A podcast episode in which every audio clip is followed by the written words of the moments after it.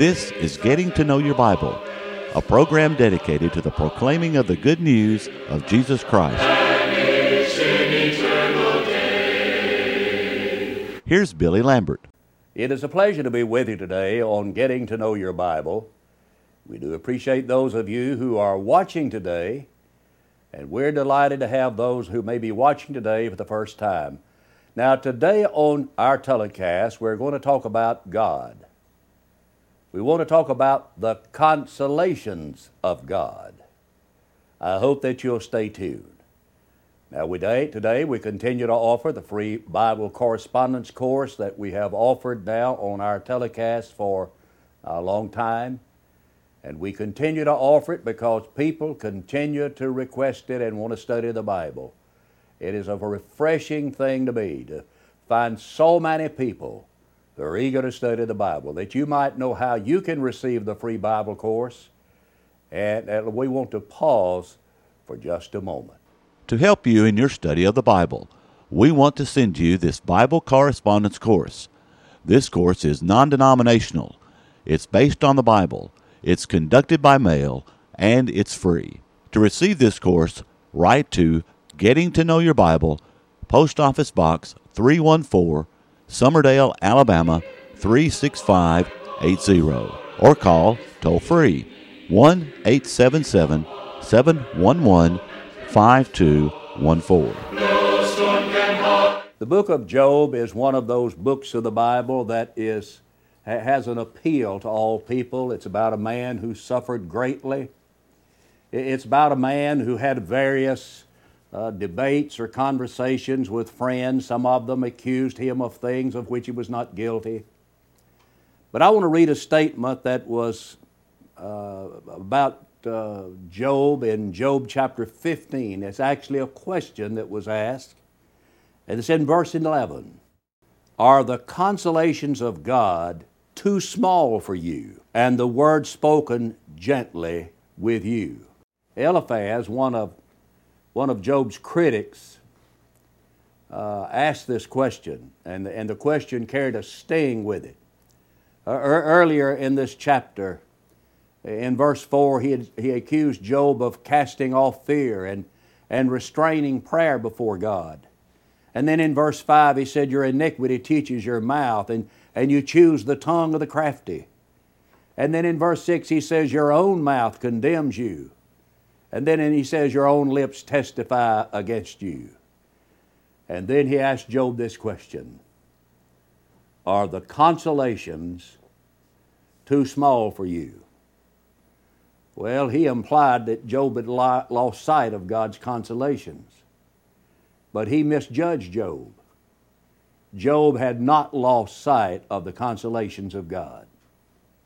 Job is the man who said in the first chapter, The Lord giveth and the Lord taketh away. Blessed be the name of the Lord. But it's still a good question for us to consider. Are the consolations of God too small for you?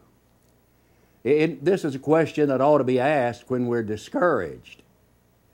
That this is a question to ask when we have turned away from God.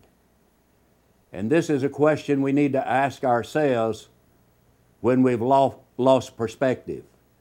Are the consolations of God too small for you? I think the more we consider this question, the more we realize what God has done for us. Now, think about the consolation of God's promise. And there is a consolation of His divine promise. Over in the book of Hebrews, the, uh, the sixth chapter, and verse 17, the, the Bible says, Thus God determining to show more abundantly to the heirs of promise the immutability of His counsel, confirmed it by an oath that by two immutable things in which it is impossible for God to lie, we might have strong consolation, who have fled for refuge to lay hold of the hope set before us. Strong consolation. And we can have strong consolation. Why is that? Why, the promise of God gives us that strong consolation. We have that consolation because our God is a God who cannot lie. You know, the value of any promise that anyone makes depends upon the integrity of the person making that promise. I'm sure that you may have known someone in your life that if they were to promise you something, you know that they would fulfill that promise. And then on the other hand, there may be people in your life, and if they were to promise you something, you would know that in all probability they would never perform because of the past record of that individual. But we can have the consolation of God's promises because God is a God of integrity and He's a God who keeps His promise. As we read in 2 Kings 8:56, there's not failed one word of all of His great promise. Anything God promises us is going to be fulfilled. You can believe what God says. In Acts 27 25, Paul said, Sirs, I believe God that it shall be even as it was told me. And if you can find no consolation in His promise of God, well, I can tell you, you're not going to find any consolation anywhere else. And in John 6, you know, there were some disciples that turned back and they walked no more with Jesus. And, and the Lord turned to the twelve and said, You're going to also go away? And they said, Lord, to whom shall we go? Thou hast, words, thou hast the words of eternal life. When you turn away from God and the consolation that God is able to give, there's just nowhere, nowhere else to go. I want you to think about the consolation of the promise of God's pardon. Now, that's an important thing for us to consider God's pardon. Will God pardon me? I had a lady write me a letter one day, and she, she was uh, confined to an institution. And she had so many problems because of her background and, and because of her illness.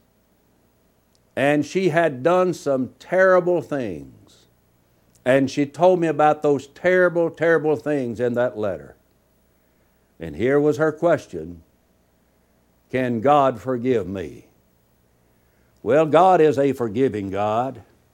As a matter of fact, when God forgives us, He pardons us completely and thoroughly. In Isaiah chapter 55, verses 6 and 7, we're told that He will abundantly pardon. And that's what we all need. We need to be pardoned. Like a person condemned to die that needs pardon, or else they're going to die, maybe by execution or by hanging or some other means of death.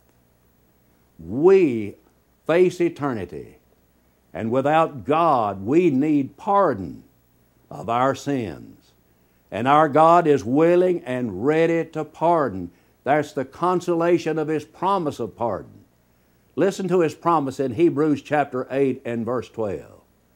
I will be merciful. Don't you like that word, merciful? I will be merciful to their unrighteousness and their sins and iniquities will I remember no more. You see, when God forgives us our sins, He treats us as though those things never happened. He doesn't remember them against us any longer. He is a God who forgives. And He's promised that. Isn't that a wonderful thing? But His forgiveness, His pardon is conditional. You cannot expect to receive pardon from God if you don't believe in God. But in Hebrews chapter 11 and verse 6, the Bible says, But without faith it is impossible to please Him. For he that cometh to God must believe that He is, and that He is a rewarder of all of them that diligently seek Him. Yes, indeed, God's offer of pardon, His promise of pardon, is conditioned upon our believing in Him. But it is also conditioned upon our believing in His Son. In John 8 24, Jesus said, Except you believe that I am He, ye shall die in your sins. But also, in order that we might receive the promise of that pardon and the benefit of that pardon God has promised, we must be willing to repent of our sins. In Acts, the third chapter, in verse 19, Peter said, Repent and be converted, that your sins be blotted out. And so we can never have our sins blotted out, that is, be pardoned, without our repentance of sin. And then, as a penitent believer in Jesus Christ, I must be willing to confess my faith in Christ. That is a condition of pardon. In Acts, the eighth chapter, we have an example of a man who met that condition of pardon. He's the man from Ethiopia. And this was his confession I believe that Jesus Christ is the Son of God. He met that condition. And then baptism into Christ is also a condition of pardon. Jesus said, He that believeth and is baptized shall be saved. In Matthew 28, Jesus said, Go ye therefore and teach all nations, baptizing them in the name of the Father and of the Son and of the Holy Spirit, teaching them to observe all things whatsoever I have commanded you. Are the consolations of God's promise of pardon too small for you? You see, if you refuse the pardon that God has offered, then there is no consolation. But then there's the consolation of the promise of God's presence. Where is God? Well, God is everywhere.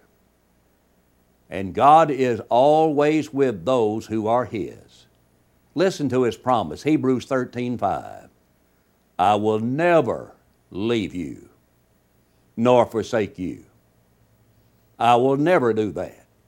There have been people who got married, and on their wedding day, they made a vow or a promise, some, somewhat like that. They would say to one another that I promise that I will live with you after the ordinance of God in the holy state of matrimony, forsaking all others for so long as, long as we shall live. And it's not very long until they forget all about that promise and then they go after someone else. But let me tell you something. When God promises that He will never leave you and that He will never forsake you, you can bank on that. He can, you can just mark it down. God will keep His word. In giving the Great Commission in Matthew chapter 28, Jesus said in verse 20, And lo, I am with you always even to the end of the world. The psalmist said, Yea, though I walk through the valley of the shadow of death, I will fear no evil, for thou art with me. And then there is the consolation of God's protection. In Psalms chapter 57 and verse 1, the psalmist said, In the shadow of your wings I will make my refuge. God is there to protect us as His people in Psalms 133, verse 9 I flee unto you to hide me. And we can flee to God. We have the consolation of the promise of God's mighty protection. And then, furthermore, there is the consolation of God's promise of provision and His providence. Many people do not believe in providence. That is, that God, in keeping with His established law, works within the boundaries of those laws to help mankind. And there is a general providence where God blesses those who are saints and, and sinners as well. He makes the sun to shine on the evil and on the good that the sun, the, the, sun's, the, the rain falls down upon the righteous as well as the unrighteous. You see, there's a general providence, but there's a realm of special providence where there are blessings and things that God will do for those that are His and His alone. Listen to Matthew chapter 6 and verse 33, where Jesus said, But seek ye first the kingdom of God and His righteousness and all of these things shall be added unto you. That's providence. That's the promise of God that He's going to take care of those who belong to Him. In Psalms chapter 37, in verse 25, the psalmist said, I have been young and now I am old, but I have not seen the righteous forsaken, nor his seed begging bread. And then listen to Romans chapter 8 and verse number 28. We know that all things work together for good to them that love the Lord, to them that are the called according to his purpose. That's providence. God is working in our lives for good. Sometimes we may not see the good, we may not understand the good, we may not perceive the good. But good comes out of the things that happen in our lives. Paul was in prison when he wrote the book of Philippians. And in chapter 1 and in verse 12, he said, The things which happen unto me have fallen out rather unto the furtherance of the gospel. Well, what happened to you, Paul? I was put in prison. I'm in bonds. And yet it has given me and provided me an opportunity to preach the gospel. Isn't that a wonderful thing? To know that God in our lives is working things out for our good. You remember Joseph was sold by his brothers, and they put him in a hole in the ground waiting for the slave traders to come by and take him to Egypt. Do you think he sat on the bottom of that hole thinking, This is a terrible thing my brothers have done to me, but I know that someday I'll be able to see some good come out of it. I doubt seriously that he saw that at that point in time. But later in life, he's now in Egypt. He's been second in command and he's prepared the land for famine. And his brothers come to the land of Egypt looking for food, not knowing that he's still alive.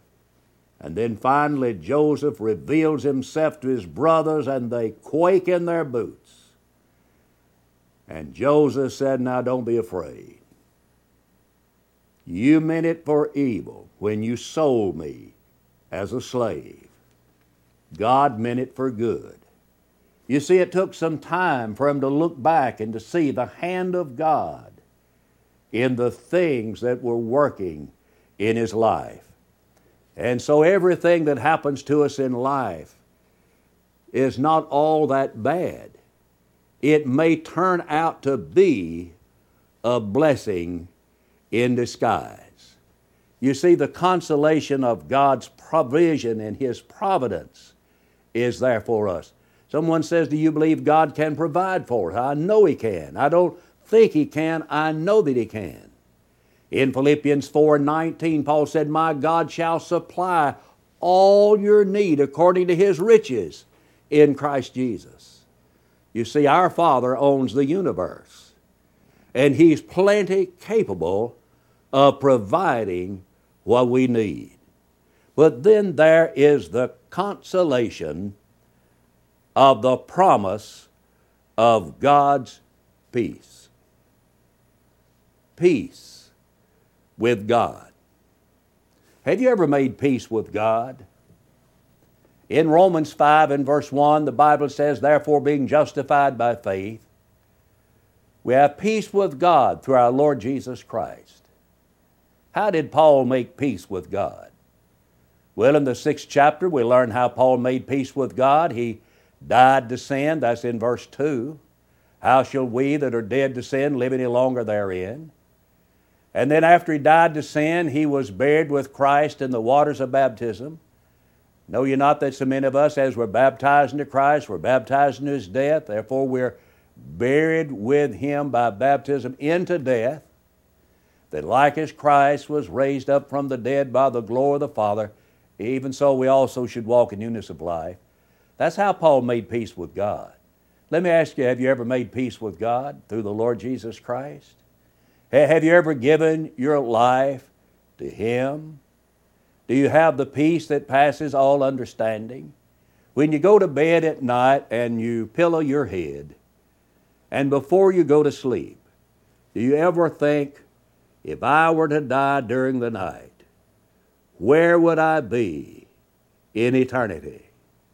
And if you know in your life, in your heart, that your life is not right with God, and that you've not made peace with God, may I plead with you to lean heavily upon the promises of God. A woman was dying, and someone came to her bedside and asked her this question Have you made peace? Now, what they meant by that is your soul secure? Is, do you have your books balanced? Are you ready to go? But they asked her, Have you made peace? She said, No, I've not made peace. I'm resting in the peace that Jesus made.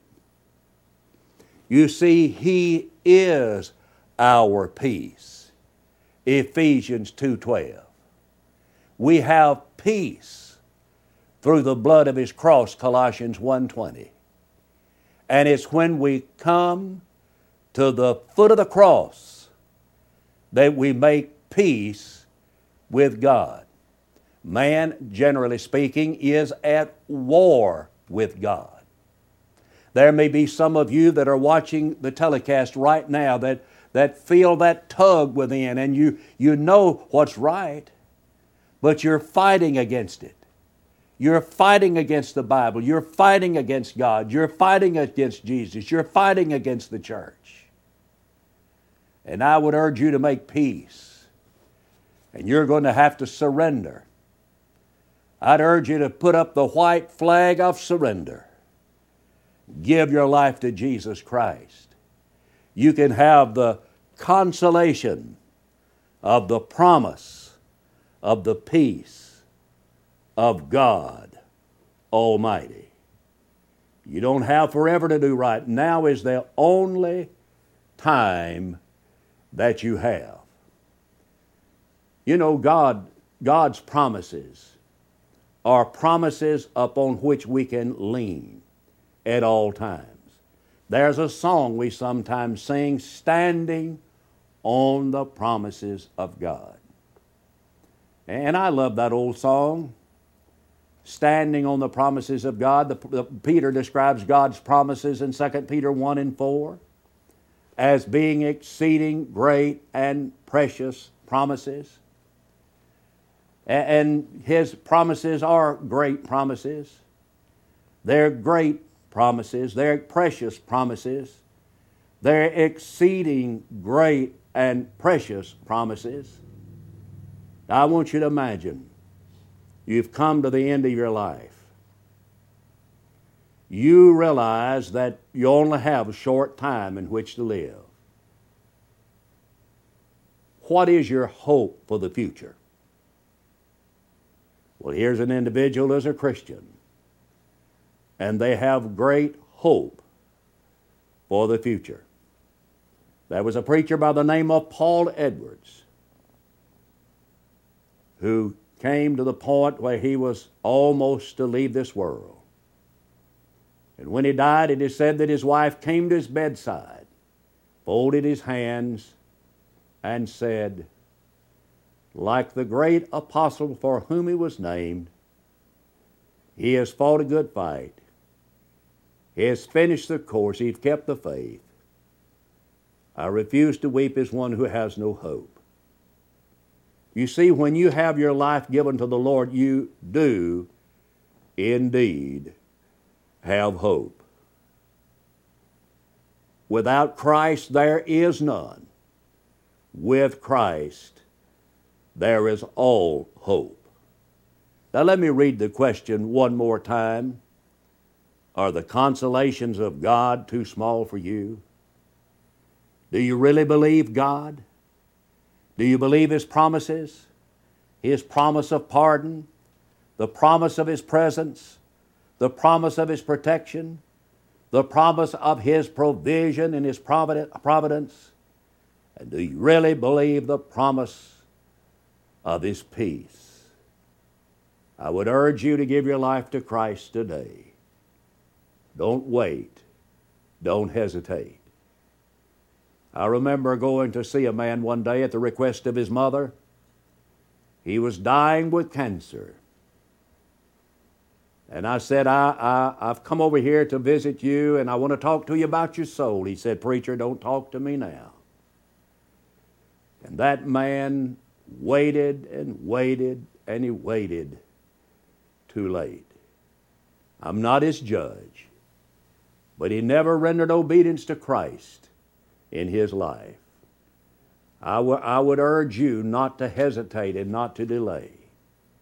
Now, I want to thank you for watching our telecast today, and I hope that you will think about the consolations of God, the things that God has done to console, to comfort you. I want to give you a personal invitation to visit the Church of Christ in your community. And you will find people who will give you a warm welcome. And also, right now, pick up the telephone and call for the free Bible correspondence course. Call without hesitation. Now, you may prefer to take the course online, and we have the information on the screen as to how you can take the course online without having to call, without having to write. But don't put it off, don't hesitate. We constantly hear from people who tell us that this is the best thing they have ever done. May I say in closing that we have many of you who sometimes call in with prayer requests. Let me tell you what we do with those prayer requests. You say, I just wonder sometimes if you ever pray for me. Every Thursday night, people meet at my home and we pray for you. I want to thank you for watching today. And until we meet again, may the Lord bless you, may the Lord keep you, is my prayer. Coming to Faulkner has been one of the best decisions of my life.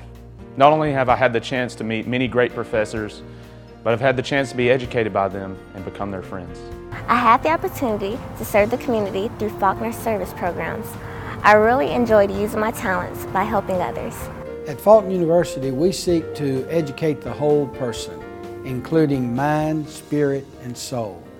That's what makes us different. Visit our website today to see what Faulkner has for you.